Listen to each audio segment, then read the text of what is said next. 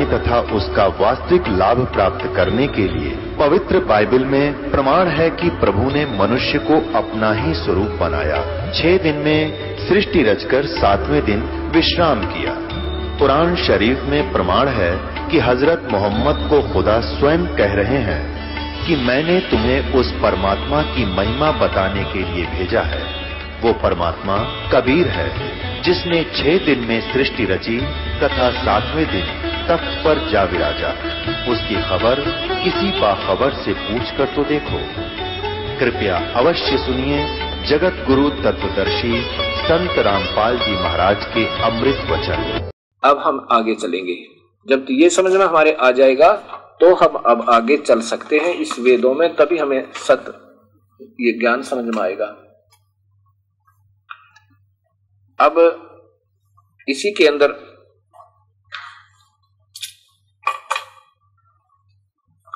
अथर्वेद कांड नंबर चार का अनुवाक नंबर प्रथम आपको सुनाता हूँ न्यारा न्यारा करके। अब सृष्टि रचना जिन्होंने सुनी हुई है, इस दास के द्वारा इस पवित्र चैनल आस्था के ऊपर बार बार बताई गई है, जिसने वो सुन रखी है, वो तो अब तुरंत ही समझ जाएँगे। और जिन्होंने नहीं सुनी है, वो अब फिर सुन लेंगे। क्या है?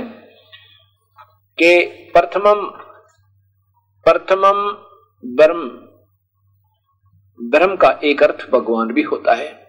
प्रथमम ब्रह्म, यानी प्राचीन सनातन परमात्मा ने जय माने प्रगट हो गए। ज्ञानम माने अपनी सूझबूझ से पुरस्तात माने शिखर के अर्थात सतलोक आदि को सुरुचय माने सौ प्रकाशित अपनी इच्छा से विसीमित सीमा रहित रच दिया। ऊपर के तो बहुत विशाल लोक हैं, सतलोक आदि, सतलोक, अलखलोक, अगमलोक अनामी लोक ये चारों लोकों को। ऊपर के जो लोग हैं ऊपर के और नीचे है, ऊँचे है। इसमें ये शब्द आएँगे ध्यान से, क्योंकि ये कोड वर्ड ज़्यादा होते हैं धार्मिक ग्रंथों में। सीमा रहित वे ने माने जुलाहे ने। वे माने बुन्ना वे ने माने जुलाहे ने, जुलाहा। जुलाहे ने अर्थात पूर्ण परमात्मा ने। ताने माने कपड़े की तरह बुनकर आव माने सुरक्षित किया। जय तथा स माने उसी बुद्धिन्या माने मूल मालिक ने, योनि माने मूल्य स्थान, मुख्य स्थान सतलोक के उपमा माने सदृश। जैसे लोग ऊपर हैं, ऐसे ही नीचे के परब्रह्म और ब्रह्म के। परब्रह्म के सात ब्रह्मंड और ब्रह्म के, यानी इक्कीस ब्रह्मंड, इस काल के। ये भी उसी परमात्मा है तो ये उनके मिलते जुलते ही, लेकिन उनमें इनमें अंतर है। एक तो मिट्टी का कप हो एक सोने का हो, एक सटील का हो। इतना अंतर कर दिया। उसी के उपमा माने सदृश्य मिलते जुलते, अस्य माने यह सत। यहाँ सत, जैसे आपने देखा ना, गीता जी के पंद्रहवें अध्याय का, सोलह और सत्रह श्लोक में कि दो भगवान है, छर और अक्षर है, दो पुरुष है। छर तो ये ब्रह्म है, अक्षर ये पर ब्रह्म है। अक्षर का अर्थ है कि वो कुछ सथाई है और अविनाशी जैसा ही है, जैसे एक तो सफ़ेद चीनी का कप हो, ये तो ब्रह्म समझो, इतना असथाई। बिल्कुल नासवान तुरंत। ही और एक सटील का कप हो, वो भी और एक सोने का कप हो। सटील का कप तो पर ब्रह्म समझो इतनी सतिथि है और सोने का कप पूर्ण ब्रह्म समझो, यानी ऐसी सतिथि है अब सटील का भी अविनाशी ही है, लगता है, लेकिन फिर भी अविनाशी नहीं है। इसकी तुलना में, मिट्टी वाले कप की तुलना में सटील का, लोहे का कप काफ़ी, यानी सथाई है। अमर ही यानी इसको भी अविनाशी ही कहा जाता है, लेकिन वास्तव में फिर भी अविनाशी नहीं है, क्योंकि लोहे को जंग लगेगा इस्पात समाप्त होगा, खराब हो जाएगा, मिट्टी हो जाएगी, पर सोने का अस्तित्व तो नहीं खराब होता। इसलिए कबीर परमेश्वर ने ऊपर के जो लोक और ऊपर के प्रभु संत जो हैं, वो तो ऐसे समझो, और परब्रह्म और ब्रह्म के नीचे के ये ये सत कहा, सत चाहे असत, ये अविनाश, सत माने अविनाशी। पर ब्रह्म समझो यहाँ पर वो अविनाशी यानी सटील के कप। सत चाहे असत है। सत माने अक्षर पुरुष, अर्थात परब्रह्म के सात संख ब्रह्मंड। अब ये कोडवर्ड चला करें इसमें ज़्यादा है। और तथा असत क्षर पुरुष यानी इस काल के, ब्रह्म के इक्कीस ब्रह्मंड आदि। वी व, वी माने नरे नरे व माने अवस्थान विष्ठा माने स्थापित किए। उस परमात्मा ने ऊपर के वो तो अलग से बना ही दिए ऊपर के वो तो पहले बता दिया कि वी सीमित रखे हुए तो। और फिर नीचे के दो सतिथि और दे दी। ब्रह्म और परब्रह्म के। ब्रह्म परब्रह्म के तो सत कहा, यानी कुछ अविनाशी। और असत, यानी जो सत ना हो, क्षण भंगुर, वो परब्रह्म के। इन दोनों को अलग अलग न्यारा न्यारा बहुत अच्छी तरह रचा। हे परमात्मा, ये बिल्कुल स्पष्ट लिखा है। दूसरे श्लोक का दूसरे मंत्र का अर्थ है कि इयम पित्रा इयम माने इसी पित्रा माने जगत पिता परमेश्वर ने, एतु माने इस। अग्रे माने सर्वोत्तम, प्रथम आय मन प्रानंदिनी वहाँ परमात्मा कबीर साहब की एक और माया है। उस माया से, यानी अपनी गुप्त माया से, राष्ट्रीय राजेश्वरी शक्ति अर्थात पराशक्ति को जनु से मन उत्पन्न करके। ऊपर की जो ये सृष्टि जो है ना, हवा, आरंभ, कभी ना समाप्त होने वाले एक दूसरे को खेचे रखने के आकर्षण शक्ति, रूपी एक शक्ति तैयार की। भुवनिष्ठा मैंने लोगों की स्थापना की। उससे इन सब लोगों को रोका। हवा हवा आहरम हवारम अहरम, यानी जो कभी ना, जिसका सरा शुरू और आर अंत ना हो, कभी ना विनाश होने वाला, कभी ना समाप्त होने वाला गुण एक दूसरे से खेचे रखने वाला। तस्मा माने उसी परमेश्वर ने, शोर उच्चम माने सब इच्छा से। एतम माने इस प्रथम माया माने प्राशक्ति के द्वारा पहले वाली शक्ति जो सबसे पहले अपनी वैसे बनाई थी। हव, यह है, हवरम अहम, एक दूसरे के वियोग को रोके रखने वाले आकर्षण शक्ति के शरणांतु माने कभी न समाप्त होने वाले, श्री न अंत। शरणांतु माने श्री, न तो उसका प्रारंभ, न अंत, यानी ऐसा उसको रोका। ये स्वभाव मतलब एक दूसरे को आकर्षण शक्ति, गुरुत्व आकर्षण जिसे कहते हैं, ये कभी न समाप्त होने वाला है। यानी एक दूसरे को रोके रखने का इसका स्वभाव गुण बना दिया। धर्म माने स्वभाव से दासवे माने धारण करके रोका हुआ है। अब तीसरा श्लोक है कि पर माने सर्वप्रथम देवानाम देवताओं व ब्रह्मंडों की जजे माने उत्पत्ति के ज्ञान को। सबसे पहले कैसे वो सृष्टि रची थी, इस ज्ञान को विद्वान से जगासु भगत का। जो जगासु भगत का जो वास्तविक साथी है, यह माने जो बंधु मान वास्तविक साथी, पूर्ण परमात्मा ही। जनीमा माने अपने द्वारा सर्जन किए हुए को भी वक्त स्वयं ही ठीक ठीक बताता है। मालिक बिल्कुल स्पष्ट किया है प्रभु ने, काल ने, कि वो परमात्मा ही बता सका है, यो कैसे कैसे रचा, और के बस की बात नहीं, ब्रह्म खुद कहता मुझे भी नहीं मालूम। ये तो वही बता सका जिसने सारा रचा। क्या क्या लिखा है? ब्रह्मणे माने पूर्ण परमात्मा ने, मध्यात्मा ने अपने अंदर से अर्थात सबल शक्ति से ब्रह्म माने क्षर पुरुष काल को उज्भार मान उत्पन्न करके, अपनी सबल शक्ति से ब्रह्म की उत्पत्ति की। ब्रह्मण है मध्यात ब्रह्म उज्भार है उस पूर्ण परमात्मा ने, ब्रह्म ने माने बड़े भगवान ने सर्व शक्तिमान परमात्मा ने, अपने मध्यात्मा ने सबल शक्ति से, अपने ही अंदर से, इस ब्रह्म की उत्पत्ति की, इस काल की उत्पत्ति की।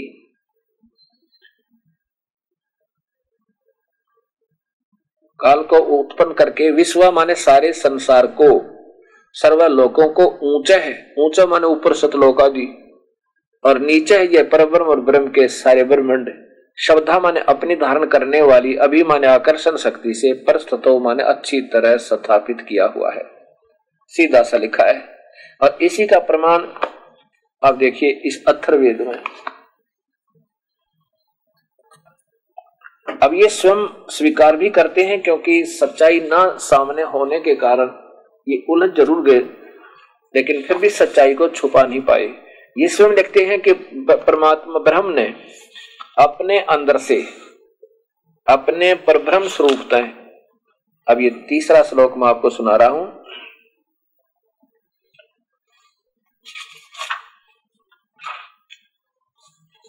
ये अथर्वेद ये महर्षि दयानंद संस्था द्वारा, महर्षि दयानंद जी के निर्देश के आधार पर उन्होंने कोशिश की इसको सरलार्थ करने की। ये देखिएगा। अथर्वेद, और कांड नंबर चार का चतुर्थ कांड का श्लोक नंबर तीन देखो। यही है ब्रह्मण, ये तीन नंबर। ब्रह्म, ब्रह्मण उज्भारम, उज्भार है, ये सीधा अर्थ है इसका। और यह इन्होंने कोशिश की है कि उसने ब्रह्मण, ब्रह्म अपने परब्रह्म रूप के, ये देखो ये स्वयं मानते, ब्रह्मणे माने परब्रह्म, यानी बड़े भगवान। ब्रह्म भी लिख दिया, ब्रह्म का अर्थ। उसने ब्रह्मणे, ब्रह्म, ब्रैकेट में लिख दिया, अपने परब्रह्म स्वरूप के यानी पूर्ण ये तो गोलमोल एक पर ही लागत छोड़ते हैं ना। पूर्ण परमात्मा ने अपने मध्यात्मा ने अपनी सबल शक्ति से मध्य से ब्रह्म माने काल ब्रह्म को उजभारे, उभारा, अर्थात पैदा किया। नीचे है और ऊँचे है। ये तो अपने हिसाब से इसका कोई तुक ही नहीं बनता, इसका वास्तविकता कहाँ जाएगी? कोई कोई इसका सरलार्थ ही नहीं बनता, ये कहाँ जाकर छोड़ना चाहते अब इसका सीधा सा अर्थ बना है। ब्रह्म ब्रह्म ने मान, ब्रह्म, पूर्ण परमात्मा ने अपने मध्यात्मा मध्य से उस पूर्ण इसका सीधा सा अर्थ बना है कि सर्वप्रथम देवताओं और ब्रह्मांड बिल्कुल सिस्टमेटिकली इनका ज्ञान चलता रहा। पहले श्लोक में है, फिर दूसरे में, फिर तीसरे में। और इस सरलार्थ नगर पढ़ लेन में महापुरुषों के द्वारा किया गया तो सिर में दर्द हो जा इसका कोई हिसाब नहीं बनता, पहले में क्या कहना चाहते हैं, दूसरे में कुछ है, तीसरे में कुछ है। ये तो बिल्कुल लगातार चल रहा है। देखिएगा। सर्वप्रथम देवता व ब्रह्मंडों की उत्पत्ति के ज्ञान को जिज्ञासु भक्त का जो वास्तविक साथी अर्थात पूर्ण परमात्मा ही अपने द्वारा सर्जन किए हुए को स्वयं ही ठीक ठीक बताता है कि पूर्ण परमात्मा ने अपने मध्य से अर्थात सबल शक्ति से ब्रह्म क्षर पुरुष अर्थात काल को उत्पन्न करके सारे संसार को अर्थात सर्वलोकों को ऊपर सतलोक आदि, नीचे पर ब्रह्म व ब्रह्म के सर्व ब्रह्मंड अपनी धारण करने वाली आकर्षण शक्ति के द्वारा अच्छी तरह दोनों को रोका हुआ है, यानी प्रस्थव पर तसौ, तस्थौ, पर तस्थौ। पूर्ण रूप से अच्छी प्रकार दोनों को सचित किया। ऊपर के तो वो अजर अमर लोक और ब्रह्म और परब्रह्म के ये नासवान है। बेशक ही परब्रह्म के थोड़े से ज़्यादा सथाई भी क्यों ना हो। अब चौथा श्लोक है, सह माने उसी सर्वशक्तिमान परमेश्वर ने ही माने निसंदेह दिव्य माने ऊपर के चारण लोक, सतलोक, अलखलोक अगम लोक अनामी लोक आदि को तो अकय लोक आदि को दिव्य गुणों युक्त लोकों को रत सथा। रत सथा माने अविनाशी रूप से रोका से सथित किया हुआ है। अविनाशी रूप में। वो तो अविनाशी कभी विनाश में नहीं आएँगे। स माने उन्हीं के समान। पृथ्वी माने नीचे पृथ्वी वाले लोग पृथ्वी माने पृथ्वी वाले। ये परब्रह्म और ब्रह्म के। ये पृथ्वी वाले लोग कहलाते हैं और ऊपर के आकाश वाले लोग कहलाते हैं, या वो सबल शक्ति से बनाए हुए। और इसी का प्रमाण ये आपने अभी पढ़ा था इसमें, पवित्र बाइबल में। क्योंकि ये शास्त्र, जो शुरुआत ज्ञान है पवित्र बाइबल में, ये प्रभु का आदेश वहाँ तक है कि उसने ये बता दिया कि तुम्हारे खाने के लिए ये वस्तु, उसके बाद प्रभु का आदेश नहीं है। उसके बाद इन काल के निराकार के फरिश्तों का निराकार का, आगे उनका ही वो है। जहाँ से प्रारंभ होता है पवित्र बाइबल इसमें देखिएगा यहाँ पे, उत्पत्ति ग्रंथ में पहले ही लिखा है कि परमेश्वर ने आदि में परमेश्वर ने आकाश और पृथ्वी की सृष्टि की ऊपर वाले आकाश के लोग और नीचे के पृथ्वी वाले, ये पृथ्वी वाले लोग कहलाते हैं। आदि में परमेश्वर ने पृथ्वी और परमेश्वर आकाश और पृथ्वी की सृष्टि की। ये दिखाना चाहता हूँ, क्योंकि ये शास्त्र कोई गलत नहीं, ये तो बिल्कुल श्रेष्ठ है, पर इनको समझ नहीं पाए, इसलिए हम अधूरे रहे। हमें कोई ज्ञान नहीं दे पाया। तो इसी प्रकार इसमें लिखा है कि सह मानुषी, सर्वशक्तिमान परमेश्वर ने निसंदेह माने ही माने निसंदेह दीव माने ऊपर के दिव लोक, अलग, अखल लोक, अगम लोक, अनामी लोक आदि को तो रथ सथा, वो तो अविनाशी रूप में आकाश तत्व से। आगे इसी में ऐसे लिखा पाओगा आपको देखना, दिखाऊँगा अभी। आकाश तत्व और पृथ्वी तत्व, दोनों ही लिखे हैं। उनको तो अदरमर रूप से रोक दिया और नीचे के, सह उसी के समान, पृथ्वी माने नीचे के, पृथ्वी वाले लोग पर ब्रह्म के साथ ब्रह्मंड ब्रह्म के इक्कीस ब्रह्मंड को अक्षेम माने सुरक्षा के साथ अक्षम भयात ठहराया। अक असकम भयात। उसको ठहरा। रोदसी। रोदसी का अर्थ होता आकाश और पृथ्वी। संस्कृत उठा के देखना। रोदसी का अर्थ है आकाश तथा पृथ्वी। रोदसी आकाश वाले लोग और नीचे इस पृथ्वी वाले लोग पर ब्रह्म और ब्रह्म के। दोनों को नीचे, दोनों को ऊपर नीचे। जैसे आकाश का गुण आकाश का एक सूक्ष्म, आकाश एक सूक्ष्म तत्व है, आकाश का गुण शब्द है और पूर्ण परमात्मा ने ऊपर के लोग शब्द रूप रचे हैं जो तेज पुंज के बनाए हैं। और नीचे के परब्रह्म, अक्षर पुरुष के संघ ब्रह्मंड और ब्रह्म क्षर पुरुष के इक्कीस ब्रह्मंडों को पृथ्वी तत्व से अस्थाई रचा है। अथर्व वेद कांड नंबर चार के अनुवाक नंबर एक का श्लोक नंबर पाँच आपको सुनाना चाह रहा हूँ। सह माने उसी बुद्धिनाथ मूल मालिक से अभी अग्रम सर्वप्रथम शतान पर। आष्ट्रय आष्ट्रय अष्टंगी, दुर्गा, अर्थात प्रकृति देवी जनु से माने उत्पन्न हुई। तस्य तस्य माने यही, उसका, ये समझो। तस्य माने उसी, सम्राट माने राजा धीराज, बृहस्पति जगत गुरु देवता, परमेश्वर है। यही तस्य माने वह तस्य मानी वही, ये वो परमेश्वर है, जगत वही राजा धीराज यानी कुल मालिक, सम्राट, बृहस्पति माने जगत गुरु देवता माने परमेश्वर है। कौन? यत माने जिससे अह माने सबका वियोग हुआ। जिस जो वहाँ से बिछुड़ कर आए है ना, हम सभी, ये वो परमेश्वर है।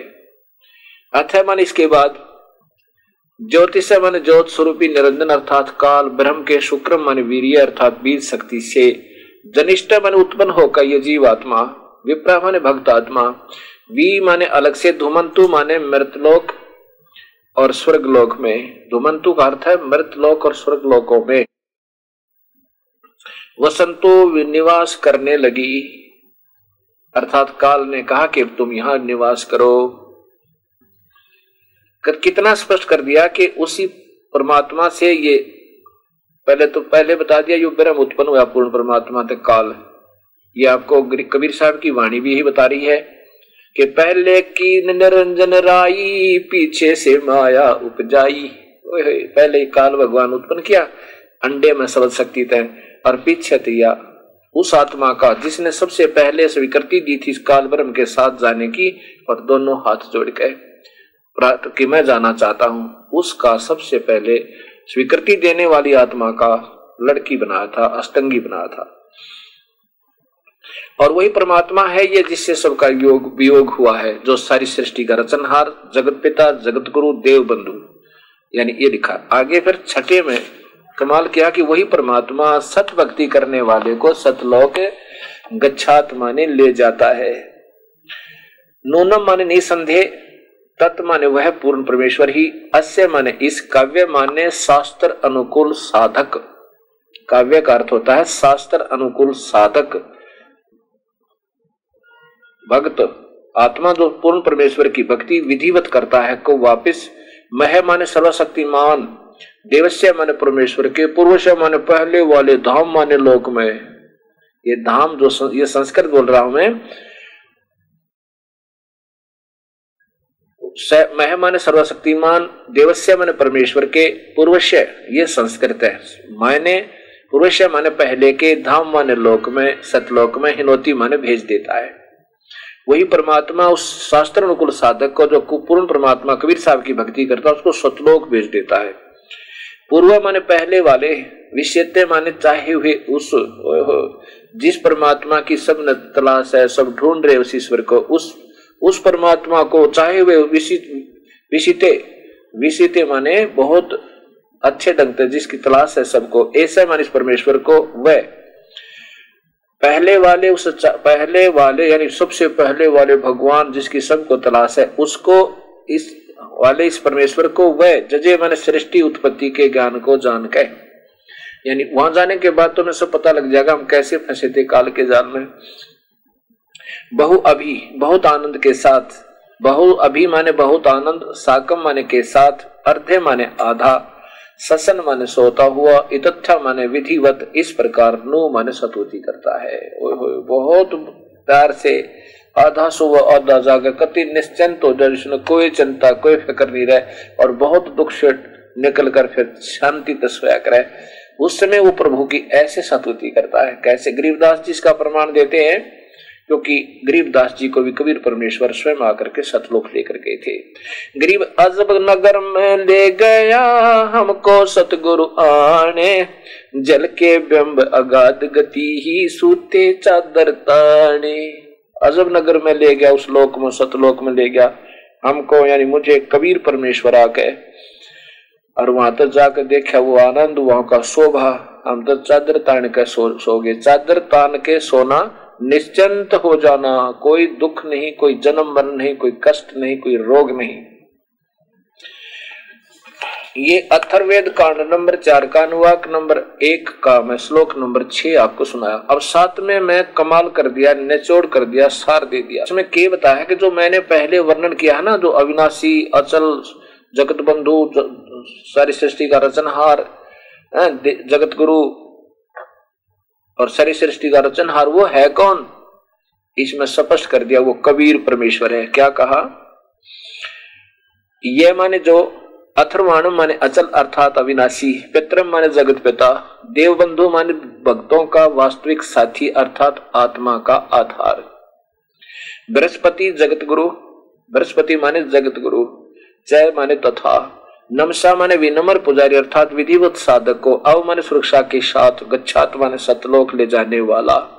कौन है और विश्व शाम सारे ब्रह्मंडों को जनिता माने रचने वाला? न दबाता काल की तरह धोखा न देने वाला? वो है कौन?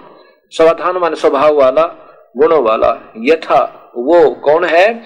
यथा माने जो कहते हूँ अर्थात वैसा ही स माने वह तवम माने आप कबीर देव, वो कबीर परमेश्वर है। देखो, सहत्वम कबीर देव है। ये एक पुस्तक तैयार हो रही है, परिभाषा प्रभु की, इसकी कुरेक्शने हो रही हैं, अब ये आपके पास आएगी, प्रभु की रजा रही तो इसमें आपको बिल्कुल निर्णायक ज्ञान मिलेगा। यहाँ देखना।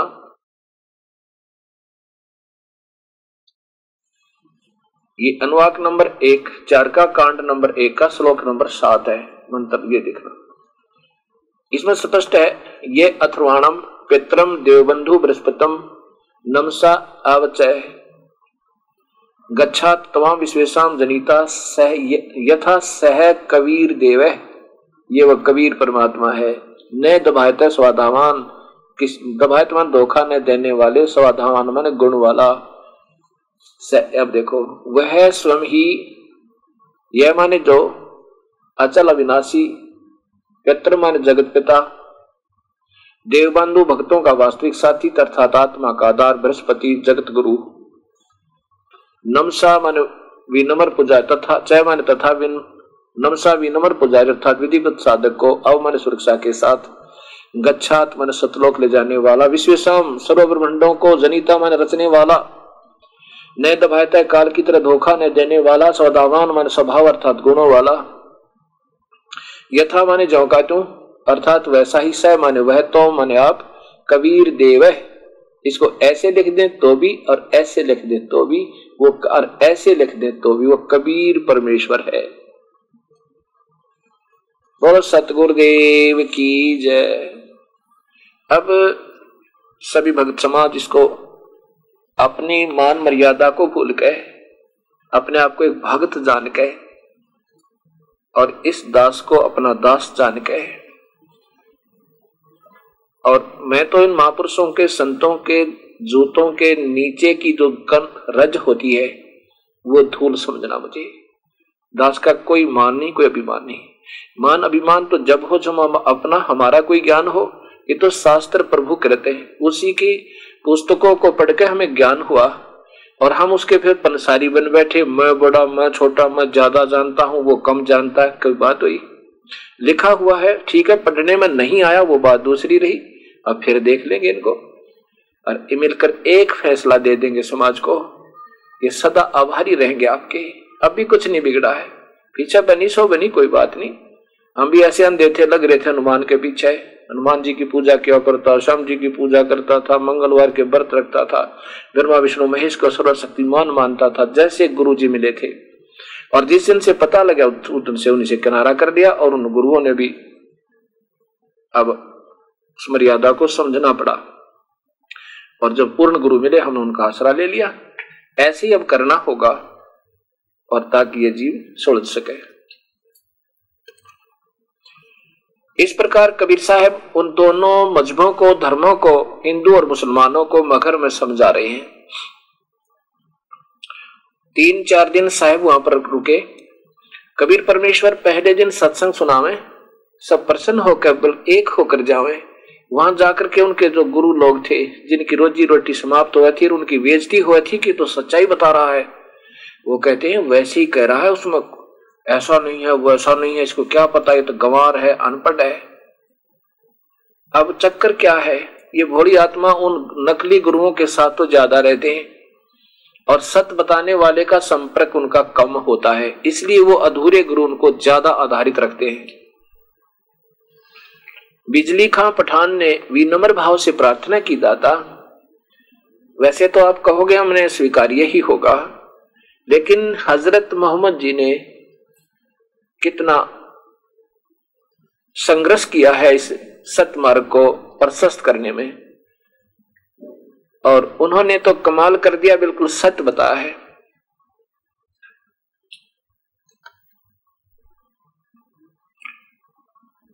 और बताया कि हज़रत मोहम्मद जी को तो स्वयं अल्लाह मिले थे, यानी अल्लाह के फरिश्ते आए थे और ऊपर लेकर गए थे। कबीर साहब ने कहा, प्यारी आत्माओं उस उस पुण्य आत्मा, उस पाक आत्मा हज़रत मोहम्मद को ये काल के दूत मिले थे, जबराइल जैसे देवता फरिश्ते, और इन्होंने अब उसी काल के द्वारा दिया गया संदेश उन तक पहुँचा दिया।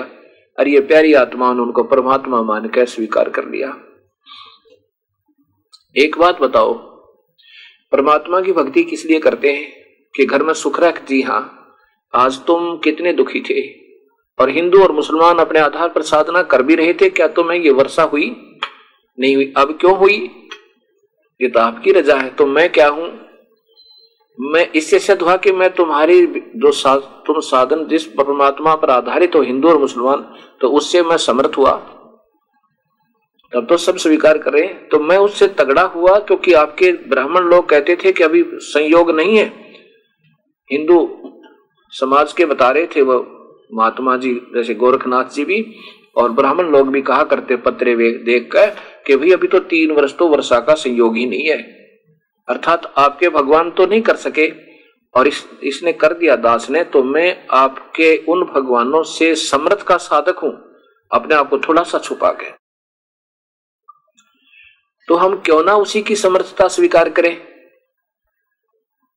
अब देखिएगा हज़रत मोहम्मद जी का ये जीवन चरित्र है। हज़रत मोहम्मद जी का जीवन जीवनी हज़रत मोहम्मद।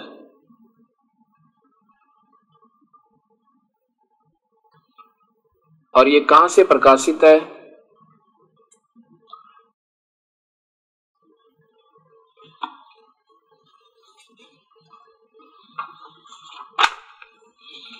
ये देखिएगा ऊपर। इस्लाम साहित्य ट्रस्ट प्रकाशन नंबर इक्यासी, सर्वाधिकार सुरक्षित है, नाम मूल किताब मोहम्मद अरबी उर्दू। इस्लामी साहित्य प्रकाशन, प्रकाशक हैं मर्ज की मकतबा इस्लामी पब्लिकेशन पब्लिशर्स। दावत नगर अब्दुल फजल इनकलेव अभी जामिया जामिया नगर नई दिल्ली। यहाँ से प्रकाशित है और मुद्रक इसका दावत आप ऑफसेट प्रिंटर्स इसमें स्पष्ट लिखा है, हज़रत मोहम्मद जी की आयु 25 वर्ष की होगी थी, तब तक शादी नहीं हुई पाई, क्योंकि हज़रत मोहम्मद जी के पिताजी, जब ये हज़रत मोहम्मद माँ के गर्भ में थे, आमिनी, आमिना देवी के गर्भ में थे, उसी समय उनके पिता की मृत्यु होगी।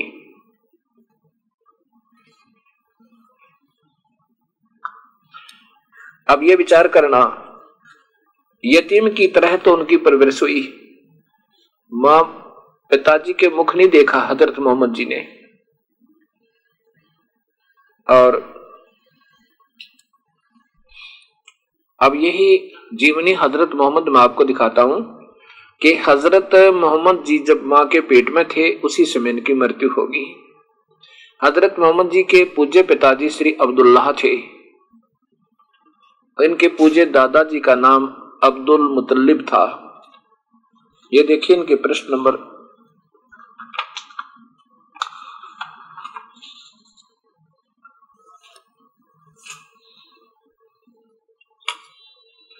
उन अट्ठाईस पे लिखा है अब्दुल्ला के इनका इंतकाल हुआ तो आमनी गर्भवती थी।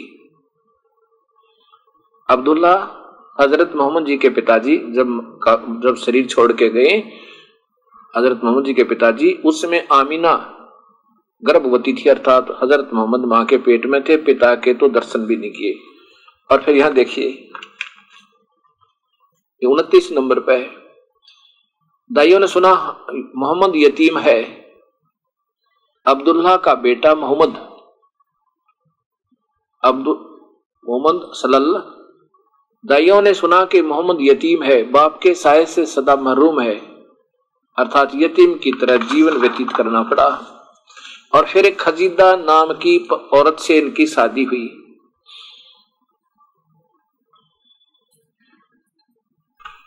पहले देखिए और दुखदाई खबर हज़रत मोहम्मद के बारे में। हज़रत मोहम्मद जी उसमें छह वर्ष के थे जब उनकी माँ की मृत्यु होगी। आमिनी, आमिना की। वे छह साल के हो गए तो माँ का जी चाह के चलकर सोहर, यानी अब्दुल्ला की कब्र देखें। क्योंकि अब्दुल्ला रस्ते में मर गए थे, वो भी उनके घर से बहुत दूर उनकी कब्र बना रखी थी, वहीं पर अंतिम संस्कार किया था। नीचे देखिए। सोहर की तरह आमनी भी रस्ते में मर गई। अपने पति की कब्र देखने गई थी। छह साल के साथ में ये हज़रत मोहम्मद जी थे तो वहाँ पर हैजा, हैजफा से तेईस मील जफ्फा से तेईस मील पर एक गाँव है, अब अबवा वहाँ पहुँची तो हालत नाजुक हो गई और फिर संभव, संभल न सकी। उनके प्राण प्राण पे खेड़ू उगड़ उड़ गए और वहीं उनकी कब्र बनी। अब्दुल्ला का इंतकाल भी तो प्रदेश में हुआ था। यानी अब्दुल्ला हज़रत मोहम्मद जी के पिताजी और माताजी का घर से बाहर ही ठिकाने पर तो मृत्यु भी ना हुई। रस्ते में ये हुए। अब यति, आप यतीम थे बाप के साय से मरहूम थे। अभी इस यतीमी का एहसास और ज़्यादा हो गया। पहले तो यतीम हुए फिर माँ भी मर गई। बता काल ने के जुल्म कर रखा हमारे साथ है मालिक? और माँ भी चल बसी। और उसके बाद फिर ये 25 साल के हो गए जब इनकी शादी एक खजीदा नाम की 40 वर्षीय औरत से हुई। वो भी बताओ विधवा थी। उसमें आपकी उम्र 25 साल, दो महीने, दस दिन की थी तो और बीबी खजीदा चालीस साल की थी। ये विधवा थी। और उससे शादी, क्यों गरीब आदमी था माता पिता थे, कोई ना शादी की। लेकिन पुण्य आत्मा बहुत ही पिछले संस्कार बहुत तगड़े थे, हज़रत मोहम्मद जी के। अब इस प्रकार ये प्यारी आत्मा, शिव के लोग से एक बहुत अच्छी आत्मा आई थी। बहुत, पिछले संस्कार भक्ति के बहुत अच्छे थे। खजीदा से शादी के बाद हज़रत मोहम्मद जी अपने पिछले संस्कारों व वो वो उनकी भक्ति उनको बहुत प्रेरणा देती थी, दबाव देती थी और रह रहकर उस प्रभु की तलाश में वो लगे रहते थे। और उसी कसक के आधार पर गुफा में बैठकर एकांत सुतान पर स्वयं भजन किया करते थे, भक्ति करते थे। एक दिन वो गुफा में बैठे थे, वहाँ पर एक फरिश्ता आया और उनको ज़बरदस्ती ऐसा जन उसका कोई गला घोट रहा हो। और दिखाई नहीं दे रहा जैसे गला घोट रहा हो और कहता है कि बोल, अब पढ़ तू। उनका श्वास जो है घुट गया और बड़ा डर घबरा गए। अब देखो, रमज़ान के वो रोज़े चल रहे थे। रमज़ान के दिन थे, यही वो हज़रत मोहम्मद की जीवनी, जी की जीवनी। और ये प्रश्न नंबर इसके, यहाँ देखिएगा। ये ऊपर प्रश्न नंबर है, सिक्सटी एट पे। यहाँ लिखा है, इस तरह रमज़ान के कुछ दिन बीत गए। एक दिन आप सलल गुफा में आराम कर रहे थे। सुबह का सहाना, सुहाना समय था। अचानक एक फरिश्ता दिखाई दिया। ये सामने आया। बहुत ही खूबसूरत और हसीन फरिश्ता। हाथ में हसीन रेशम का एक टुकड़ा भी था। बोला, पढ़ो। आप सलहल, यानी हज़रत मोहम्मद घबरा गए। फरमाया, मुझे पढ़ना नहीं आता। आप सलल हज़रत मोहम्मद को ऐसा महसूस हुआ जैसे वह गला घोंट रहा हो और शरीर को भीच रहा हो, फिर छोड़ दिया और कहा, पढ़ो। फरमा आपने कहा, मुझे पढ़ना नहीं आता। अब देखो, इस प्रकार ये काल के दूत आते हैं। इन प्यारी आत्माओं को ऐसे नचाते हैं। उसके बाद कुछ दिनों के बाद फिर वो आया। उसने तो घबरा कर वो बाहर चले गए। अपनी पत्नी किसे बताया? खजीदा से ऐसे ऐसे मेरे साथ हुआ। वो फरिश्ता फिर आया। आवाज़ आई ऊपर से। अचानक एक आवाज़ आई। मोहम्मद, आप हज़रत मोहम्मद चौक पड़े घबरा गए। डरा डरू के बोली आत्माओं को काल कैसे नचा रहा प्यारी। हे मालिक और घबरा कर ऊपर सिर सिर ऊपर उठा, देखा तो वही फरिश्ता। आदमी की सूरत में खड़ा है। वह पुकार कर कह रहा था, मोहम्मद, तुम अल्लाह के रसूल हो और मैं जिब्रा, जबरील हूँ। ये जबराइल देवता, ये काल का भेजा हुआ था मैं जबरील हूँ। आप की घबराहट और बड़ी, डर से रोंगटे खड़े हो गए। बह से कदम रुक गए। कभी दाई तरफ़ देखते, कभी बाई तरफ़ की। यह सूरत आँखों से ओझल हो, लेकिन जिधर देखते वही दिखाई देता, जिधर मुँह करते उधर ही वही दिखाई देता, मौजूद होता। आगे बढ़े तो पीछे हटे, या पीछे हटे, नज़र नीचे करें या ऊपर उठाएँ, हर तरफ़। ये काल का देवता, ये फरिश्ता दिखाई दिया। हर तरफ़, हर जगह वही फरिश्ता दिखाई देता गया। अब देखो, फिर फरिश्ता चला गया। आप सलल खजीदा के पास आए भय से कांपते हुए और पसीने से डूबे हुए आते ही फरमाया कि मुझे कुछ उड़ा दो। तुरंत बीबी खजीदा ने चादर उड़ा दी। अब नीचे देखो। इस तरह ये काल इन सब भोली आत्माओं को नचा रहा है। इस प्रकार ये काल इन प्यारी आत्माओं को कबीर परमेश्वर के स्वयं आने से या उनके सत मार्गदर्शक के आने से पहले ही इन पुण्य आत्माओं को वो गुमराह कर देता है। और ज़बरदस्ती अपने ज्ञान में उनको मजबूर कर देता है। जैसे इस प्यारी आत्मा हज़रत मोहम्मद के साथ कैसा बदसलूक इन फरिश्तों ने किया। अब देखिए, अब इसी जीवनी हज़रत मोहम्मद के प्रश्न नंबर चौहत्तर से आप फिर देखिए, क्या लिखा है? क्योंकि उनकी तमन्ना और आरज़ू पूरी होगी, वह वह है। का इंतज़ार था। वह फिर आ गई। इसके बाद कई बार वह आई। जबरत हजूर, हज़रत जबरील आते रहे और पैगाम सुनाते रहे। काल का संदेशा ले ले कहे गया और वो सारा का सारा नोट कर दिया गया। ये देखिए। अब हज़रत जबरील ने बताया किस प्रकार वज़ू करें, किस तरह नमाज़ पढ़े। एक दिन आप हज़रत मोहम्मद सल्लल्लाहु मक्के के ऊपरी इलाके में थे। हज़रत जबरील ने आप के सामने वज़ू किया और बताया, जब नमाज़ पढ़ना हो तो इस तरह पाक साफ़ हो। फिर आपने भी उसी तरह वज़ू किया। फिर हज़रत जब्राइल खड़े हुए। आपको नमाज़ पढ़कर दिखाई।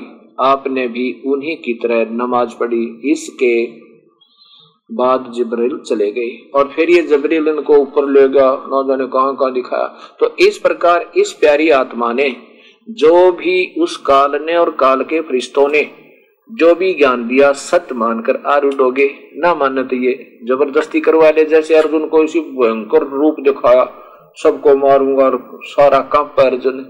डरते ना मरली, जो आप कहते हो सत्य है। अब क्या करिए? तो ऐसे भी तो कर देता है इन प्यारी आत्माओं के साथ। अब मेरा जो कहने का भाव ये था कि कबीर साहब, हम ये बताना चाहते हैं कि तुम जो दो सभी मज़हब आज के दिन जिस साधना को कर रहे हैं, वो काल साधना है और काल इस जीव को सुखी नहीं होने देता। है आप देखो, हज़रत मोहम्मद जी की ही जीवन को देख लीजिए और जब ऐसी प्यारी आत्मा, पुण्य आत्मा भक्ति युक्त आत्मा के साथ ऐसा जुल्म हो रहा है तो अन्य उसके अनुयायी कितने सुखी हो सकते हैं? इसी में लिखा है कि हज़रत मोहम्मद के सात संतान हुई, चार लड़कियाँ और तीन लड़के। जीवनी हज़रत मोहम्मद, प्रश्न नंबर सिक्सटी फोर चौसठ पे। ये देखिए ये परमात्मा। लेकिन ये मुबारक घड़ियाँ और खुशी के दिन जल्दी ही खत्म हो गए। चार लड़के और तीन लड़कियाँ हो गई थी, खुशी और मनाई थी। आप के सब बेटे एक एक करके अल्लाह को प्यारे हो गए, मर गए। कासिम, तैयब और ताहिर, ये तीन पुत्र थे। सब अल्लाह से जा मिले, जख्म पर जख्म लगते रहे, लेकिन आप शवर करते रहे। और क्या करे? काल में बाँध रखा बेचारों को। बचपन में तो यतीमी का दुख उठाया। बड़े हुए तो माँ मरगी और फिर जगर के टुकड़े का गम सहन करना पड़ा। अब भक्तात्माओं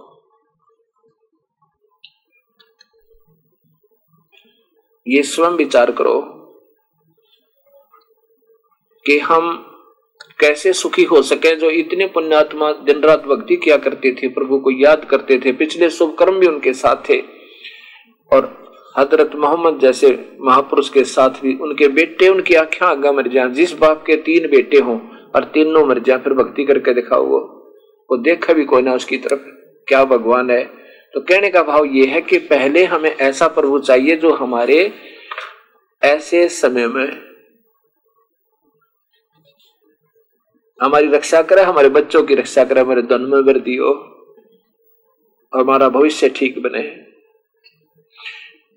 और फिर हज़रत मोहम्मद जी ने की पत्नी खजीदा भी मर गई, बेटे भी मर गए, फिर वह पत्नी खजीदा भी मर गई। और फिर इन पाँच, छह शादियाँ और कराई। एक जगह लिखा दस शादियाँ, एक जगह लिखा पाँच शादी और कराई। और फिर तिरसठ साल की उम्र में स्वयं गए। देखेंगे कि हज़रत मोहम्मद जी का बीच में बहुत संघर्ष हुआ। इस अपना जो ज्ञान हुआ था उनको इन देवताओं से, उसको सत्य मान करके इस महापुरुष ने बहुत संघर्ष किया। और फिर तिरसठ साल की उम्र में मृत्यु हो गई, कुल तिरसठ साल की उम्र में। अब देखो। ये वही पुस्तक है, इसके यहाँ देखिएगा। ये अंतिम उनकी आवाज़ थी और आदेश था इस्लाम धर्म को, प्यारी आत्माओं को। हिजरत का दसवां साल था। प्यारे नबी सलल हज़रत मोहम्मद को सलल सल्लाह हज कहते हैं। हज के इरादे से मक्का रवाना हुए। आपके साथ एक लाख से ज़्यादा बहादुर साथियों का काफिला था। एक लाख अस्सी हज़ार हज़रत मोहम्मद जी के अनुयायी हो चुके थे, जब इनका शरीर अंत हुआ। इस हज को कहते हैं, इससे, इस हज को कहते हैं हिजतल, हिजतुल वदा। इसलिए ये हज आपका आखिरी हज था। इसके बाद आपको मक्का, काबा और अरफात की जिरात का मौका न मिला। कुछ लोग इस हज को कहते हैं हिजतुल बलाग, क्योंकि रब का जो पैगाम पहुँचाने वाला सल्लल्लाह दुनिया में आए थे, वह वहाँ पूरा हो गया, यहाँ पूरा हो गया। वह पैगाम था इस्लाम धर्म। हज के अवसर पर प्यारे नबी सल्लल्लाहु ने मुसलमानों के सामने एक तकरीर भी दी। वह तकरीर वास्तव में इस्लाम का दस्तूर था। शुरू करते हुए आप, यानी हज़रत मोहम्मद जी के ये आदेश से ध्यान सुनना, पढ़ना है। ने फरमाया, प्यारे भाइयों, मैं जो कुछ कहूँ ध्यान से सुनो, क्योंकि हो सकता है कि इस साल के बाद मैं तुमसे यहाँ न मिल सकूँ। इसके बाद आप, हज़रत मोहम्मद सल्लल्लाहु ने सारे मुसलमानों को आखिरी वसीयतें दी की, इन वसीयतों का निचोड़ यह है कि अल्लाह की किताब और उनके रसूल की सुन्नत मजबूती से पकड़े रहना। लोगों की जान माल और इज़्ज़त का ख्याल रखना। देखियो, कमाल की बात नीचे। कोई अपमान, अमानत रखे तो उसमें ख्यानत न करना और खून खराबे और ब्याज के करीब ना फटकना। जो महापुरुष खून खराबा करने तो मना करे, क्या वो मांस खाने की अलाउ करेगा? कभी नहीं, इन्होंने मांस नहीं खाया, हज़रत मोहम्मद जी ने। और ब्याज भी मना करे जो तो बताओ, वो कहेगा कि तुम बकरे खाओ और ऐसा करो, वैसा करो। ये सिर्फ़ बाद में इन जीव के चठोरों ने इन काजी और मुल्लाओं ने, और साथ में ये किसी में प्रवेश करके ये प्रेत आत्मा, ये फरिश्ते और ड्रा ड्रू को कहते मैं फलाना बोल रहा हूँ, मैं ऐसे कर दूँगा, मैं वैसे कर दूँगा, तुम ऐसे लोग बोलो। इन बोली आत्माओं ने डरा डरू के ये आगे गलत आदेश दे देते हैं। अब यहाँ बात विशेष विचारनीय है। गरीबदास जी कहते हैं कि अल्लाह अरस कुरस पर अल्लाह तकत है और खालिक बन्नी खाली वह पैगंबर पाक पुरुष थे साहिब के अबदाली। ये हज़रत मोहम्मद जी जैसे महापुरुष, जितने भी उससे पहले पैगंबर आए हैं, वो बहुत पुण्य आत्मा थी। और फिर कहते हैं कि नबी मोहम्मद नमस्कार है। ये तो पुण्य आत्मा आदरणीय थी और राम रसूल कहाया, एक लाख अस्सी को सौगंध जिन नहीं कर चलाया एक लाख अस्सी हज़ार हज़रत मोहम्मद जी के सीधे मुसलमान अनुयायी थे। उनको कसम है, मैं कसम खाकर कहता हूँ कि उन्होंने बेचारों ने गरीबदास जी कहते हैं कि उन्होंने कभी कर्द नहीं चलाया, कभी मांस नहीं खाया। और फिर क्या बताया कि अरस कुरस पर अल्लाह तकत है, खालिक बिन नहीं खाली। वो पैगंबर पाक पुरुष थे, साहिब के अबदाली। वो तो नेक आत्मा थी, प्रभु के कृपा पात्र। ये जुल्म त्याग दो।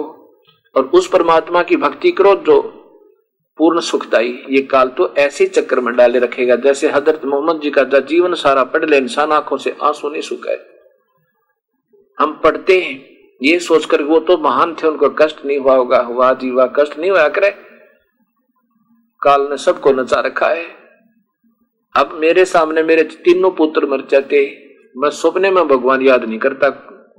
ऐसे अल्लाह ने कौन याद करे क्योंकि ये काल सबको खाता है। अपने पुत्रों को भी नहीं बख्शता, ब्रह्मा, विष्णु, महेश को भी खाओगा। माया आदि निरंजन भाई ही अपने जाए आप खाई। ये तो अपना ना आप खावे, और उसी की हम पूजा कर रहे हैं। इसलिए कबीर परमेश्वर ने उनको समझा, सभी के सभी हिंदू और मुसलमान एक हो गए। कबीर साहब ने कहा, हिंदू तो हिंदू बन जाओ और मुसलमान मुसलमान बनो। बीड़ी शराब मांस को बिल्कुल मत छूना। ठीक है, नमाज़ करो और तुम गीता पढ़ो, लेकिन नाम वो जपो जो युद्धास मैं बताऊँ, ऐसे उस समय के जो जितने हिंदू और मुसलमान थे, बिल्कुल श्रेष्ठ आत्मा अपने सब बुराइयों को त्याग कर नाम जपन लगे आने वाले समय छह सौ साल हो गए, उनको साढ़े पाँच सौ वर्ष हो गए। अब फिर वो बुराइयाँ, क्योंकि नकली गुरु फिर चालू कर देते हैं। वहीं के वहीं फिर आ जाते हैं।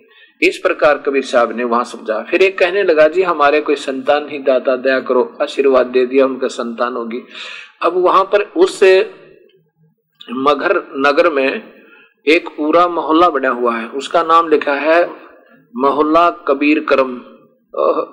कबीर कर्म माने कबीर की कृपा से बसा हुआ वो मोहल्ला, पूरा मोहल्ला बना हुआ है। बताते हैं कि हमारे दादा जो थे, वो सातवें, आठवें चौदह, पंद्रह, पहले जो पीढ़ी दादा था जिसके संतान नहीं थी, जो सतगुरु के चरणों में आया था, उसके, उस, उसकी आयु लगभग पैंसठ से भी ऊपर उम्र होगी थी, दोनों की, कोई संतान नहीं थी, पर आशीर्वाद देते दसवें महीने पुत्र हुआ था। और फिर ऐसे दो तीन पुत्र हुए और उससे फिर ये सतगुरु कबीर साहब का, की रजा से वो उनका माहौला बना। अब ये प्रसंग चल रहा है कि कबीर साहब की समर्थता का,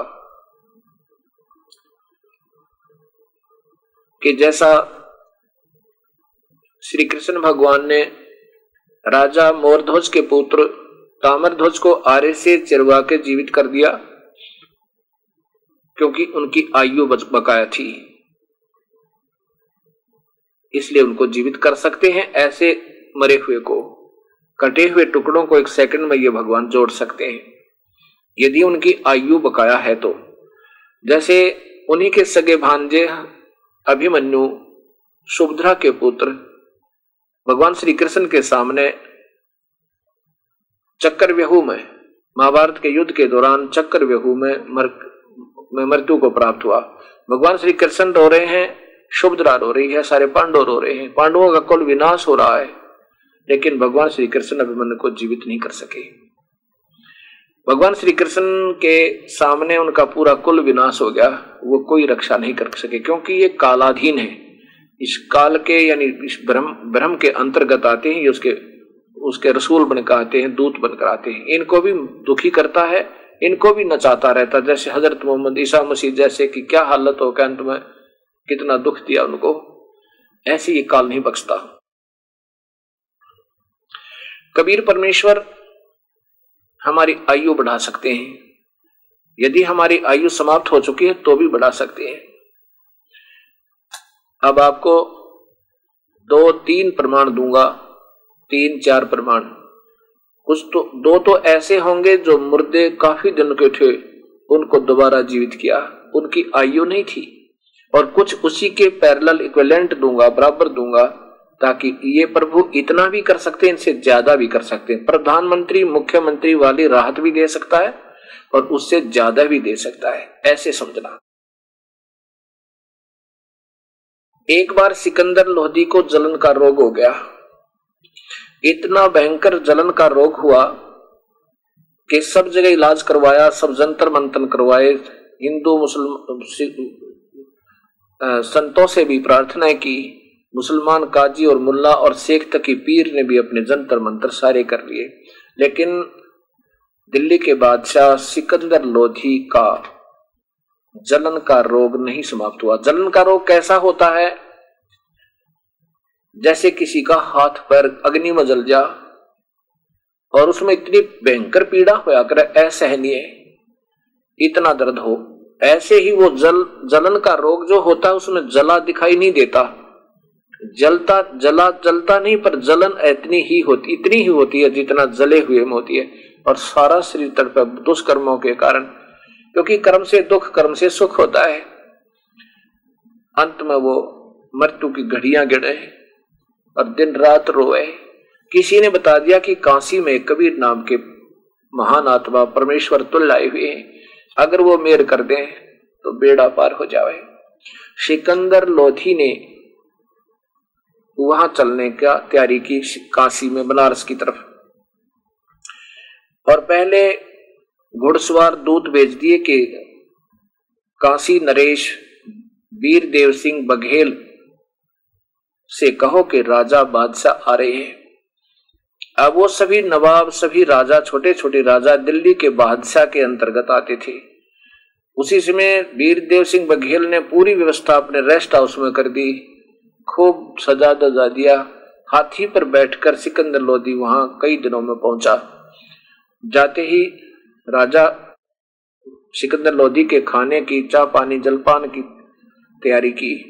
मेज के ऊपर के नाना प्रकार के काजू, दूध, किशमिश, जूस फर पर फ्रूट सब रख दिए। और सिकंदर लोधी मायूस हुआ बैठा है। वीरदेव सिंह बघेल प्रार्थना करते परोधिकार, भोजन पाओ, नाश्ता करो, दाता जलपान करो, भोजन पाओ। सिकंदर ने कहा, वीर सिंह, भाई मैं कुछ नहीं खा सकता। मेरी तो बहुत बुरी हालत हो गई है। और इसका, यहाँ सुना है कि कोई कबीर नाम का कोई संत साधु है और वो मेरे इस दुख का अंत कर सकता है। क्या आपको मालूम है उनमें कोई शक्ति है? सिकंदर लोधी ने वीर देव सिंह बघेल काशी नरेश से कहा, पूछा। अब वीर देव सिंह बघेल की आँखों में पानी आ गया। और कहा, परवरदिगार, आप ठीक ठिकाना आ गए अब। बादशाह अब ठीक ठिकाना आ गए। अब आपका दुख का समाप्त होने का समय आ गया। यानी समाप्त है, समझो। आप सही जगह पर आ गए। और ये वही परमेश्वर है, ये वही कबीर है, जिसने उस दिन वो गाय मरी हुई और उसका बच्चा भी जीवित किया था। ओहो, वो को कबीर है और ज़्यादा उत्साहित हो गया। भाई, अवश्य बात बनेगी। मेरे तो को तो इस शेख तक ने बहका दिया कि वो जादू जंत्र जाना था, है? और कभी ऐसे मुर्दे गऊ कटी हुई जीवित हुआ करती है। वो तो जादू करके दिखा दिया, कटा हुआ दिखा दिया, फिर जोड़ दिया। ऐसे हो जाता। अब ये नकली गुरु होते हैं ना, ये तो ज़्यादा संपर्क में रहते हैं। तो राजा ने सोच लिया भाई ऐसे जादू जूदू भी कर दिया होगा, चलो हो गया, सो हो गया। लेकिन अब वो बात फिर याद आई। वो ये वही कबीर है, अकाजी, वही कबीर है। तो सिकंदर लोधी ने कहा कि बीर सिंह जल्दी बुलवा दे। मैं बहुत दुखी हो रहा हूँ। जल्दी बुलवा दे उस कबीर को। अब वीरदेव सिंह बघेल कहने लगा, प्रभु, ए मालिक, वैसे तो आपकी इच्छा जैसे आप कहोगे, ऐसे कर देगा आपका दास। बुला दूँगा, लेकिन कहा करते हैं, संतों को बुलाना नहीं चाहिए। और बुला भी लिया हमने, वो हमारे राज आदेश से आ भी गए, और उन्होंने रजा नहीं बख्शी हृदय से तो कोई लाभ नहीं होगा। दाता, वैसे आपका जैसा आदेश हो, मैं तैयार हूँ।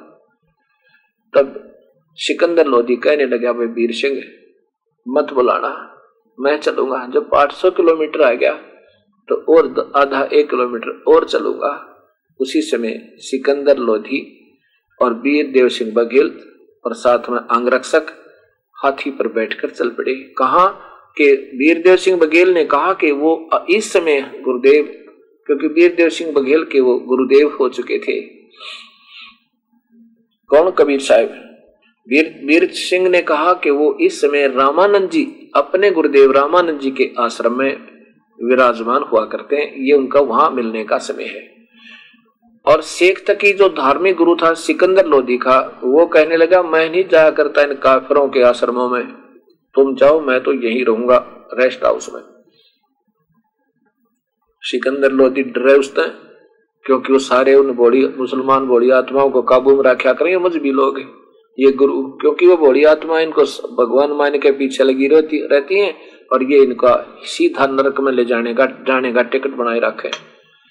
वहाँ आकर पाट गया और कहने लगा मैं नहीं जा करता इन काफरों के आश्रमों में। सिकंदर बोला, जी, आप विश्राम कर दो, मैं जाऊँगा। मैं दुखी हूँ तो क्या दुखी है। तेरा दर्द होगा जो पता लगेगा, तू जागा कि नहीं जागा। अब मन मन में ऐसा सिकंदर लोधी सोच के और चल पड़ा, कहा, पीर जी, आप विश्राम करो, क्योंकि उस पीर ने वो बोल, गलत भी नहीं बोल सकता, क्योंकि सारे बोड़ी आत्मा मुसलमानों को काबू कर रखा उसने। राजा उस तो उड़ रहे कहीं तेरा राज ना चला जा। सिकंदर, लोधी, वीर सिंह, दोनों के दोनों।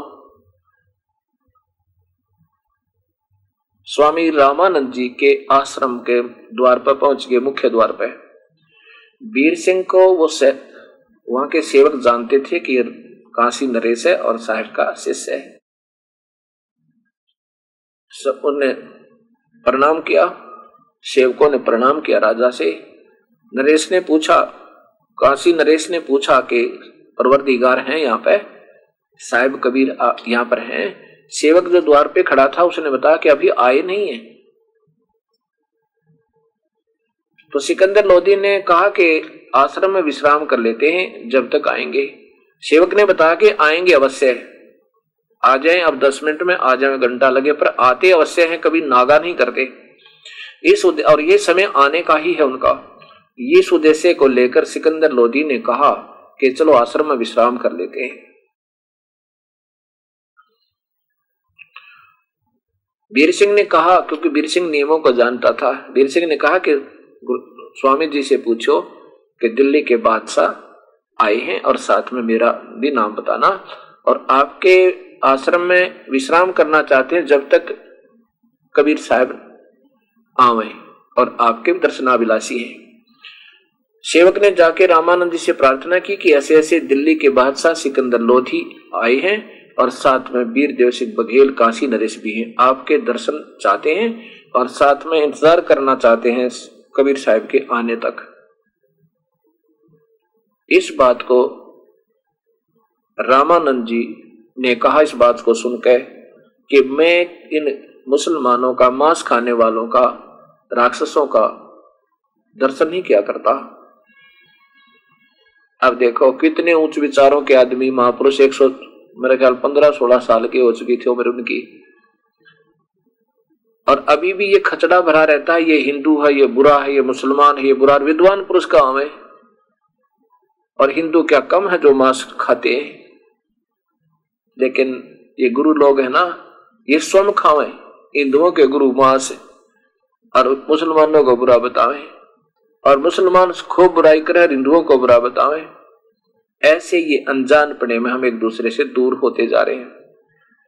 तो रामानंद जी ने पहले रामानंद जी तो किसी जाति वालों को नज़दीक नहीं आने देता था, छोटी जाति वालों को, और ना ही नाम देता था, ना उपदेश देता था, ना भक्ति अधिकारी बनाता था। कबीर साहब ने उनका पहले भ्रम तोड़ा था कि गुरुदेव, यहाँ पर कोई दो नहीं है, कोई जाति नहीं हमारा, एक जीव जाति है मानव अपना धर्म है। और कबीर साहब ने जो सतलोक दिखाया अपनी प्रभु समर्था दिखाई तब उन्होंने स्वीकार कर लिया था अन्य जाति वालों को तो वो नफरत नहीं करते थे। लेकिन मुसलमानों से नफरत अब भी करते थे करते थे, कर रहे थे। और यदि जब तक हमारे अंदर द्वितीय भाव और राग द्वेष एक दूसरे को छोटा बड़ा हे समझते हैं, मन में खोट रहेगा, अवश्य रहेगा, वो प्रभु को पसंद नहीं। इसलिए रामानंद जी जी का ये खोट निकालना था, ये जो थोड़ी सी रही थी ना, कमज़ोरी, ये भी निकालनी थी। और उधर से सिकंदर लोधी का को अपनी समर्थता का प्रमाण भी देना था कि ये पुण्यात्मा हो सके। चरणों में आ जाए और ना जाने कितने जीवों को राजा तो और ज़्यादा को परेशान मतलब प्यार कर सकता है, शरणों में ला सकता है। जब राजा ही लग जाएगा तो सभी सोचते हैं कि कुछ ना कुछ तो अवश्य है सत्य वहाँ पर। तो इस भाव से कबीर साहब ने ये एक तीर्थ, दो शिकार करने चाहे थे।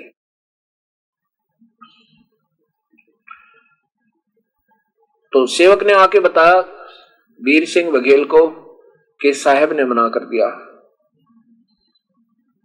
वीर सिंह तो जानते थे, वीरदेव सिंह बघेल तो। सिकंदर ने पूछा, क्या कहा? अब बताऊँ क्या कहा? हाँ बताओ बताओ। कि स्वामी जी ने कहा कि मैं इन मांस खाने वालों का मुख नहीं देखा करता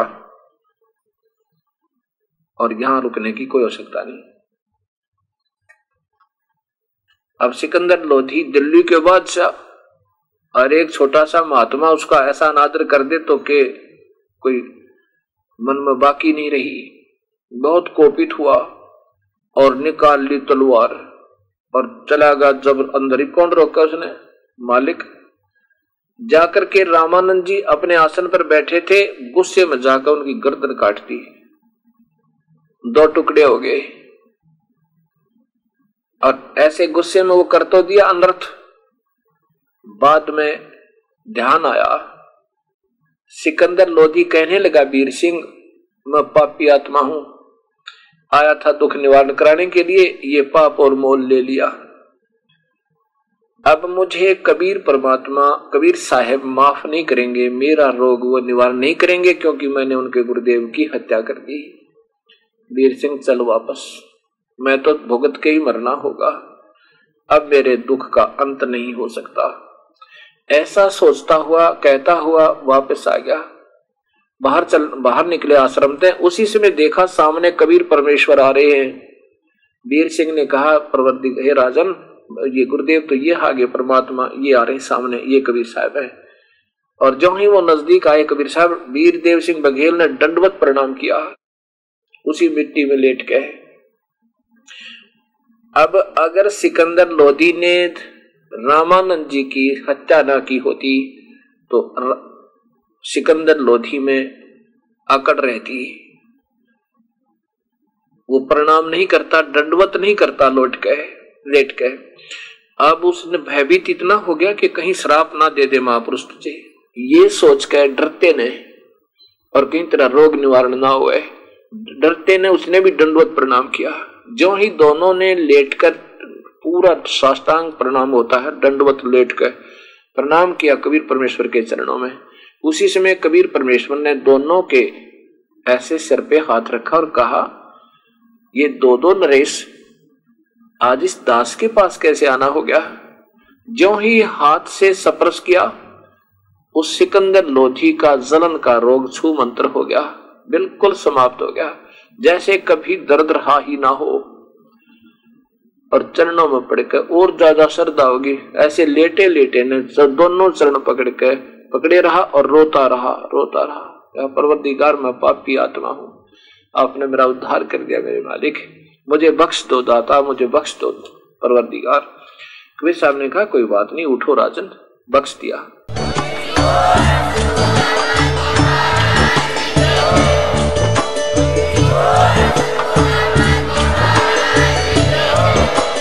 आप सुन रहे थे जगत गुरु तत्वदर्शी संत रामपाल जी महाराज जी के मंगल प्रवचन। अधिक जानकारी के लिए विज़िट कीजिए हमारी वेबसाइट www.jagatgururampalji.org संत रामपाल जी महाराज जी के शुभ आशीर्वाद से पूरे विश्व भर में 500 से भी ज़्यादा नाम दीक्षा केंद्र हैं, जिन पर संत रामपाल जी महाराज जी द्वारा ऑनलाइन निशुल्क नाम दीक्षा दी जा रही है। अपने नजदीकी नाम दीक्षा केंद्र का पता करने के लिए संपर्क करें। Eight two two two eight eight zero five four one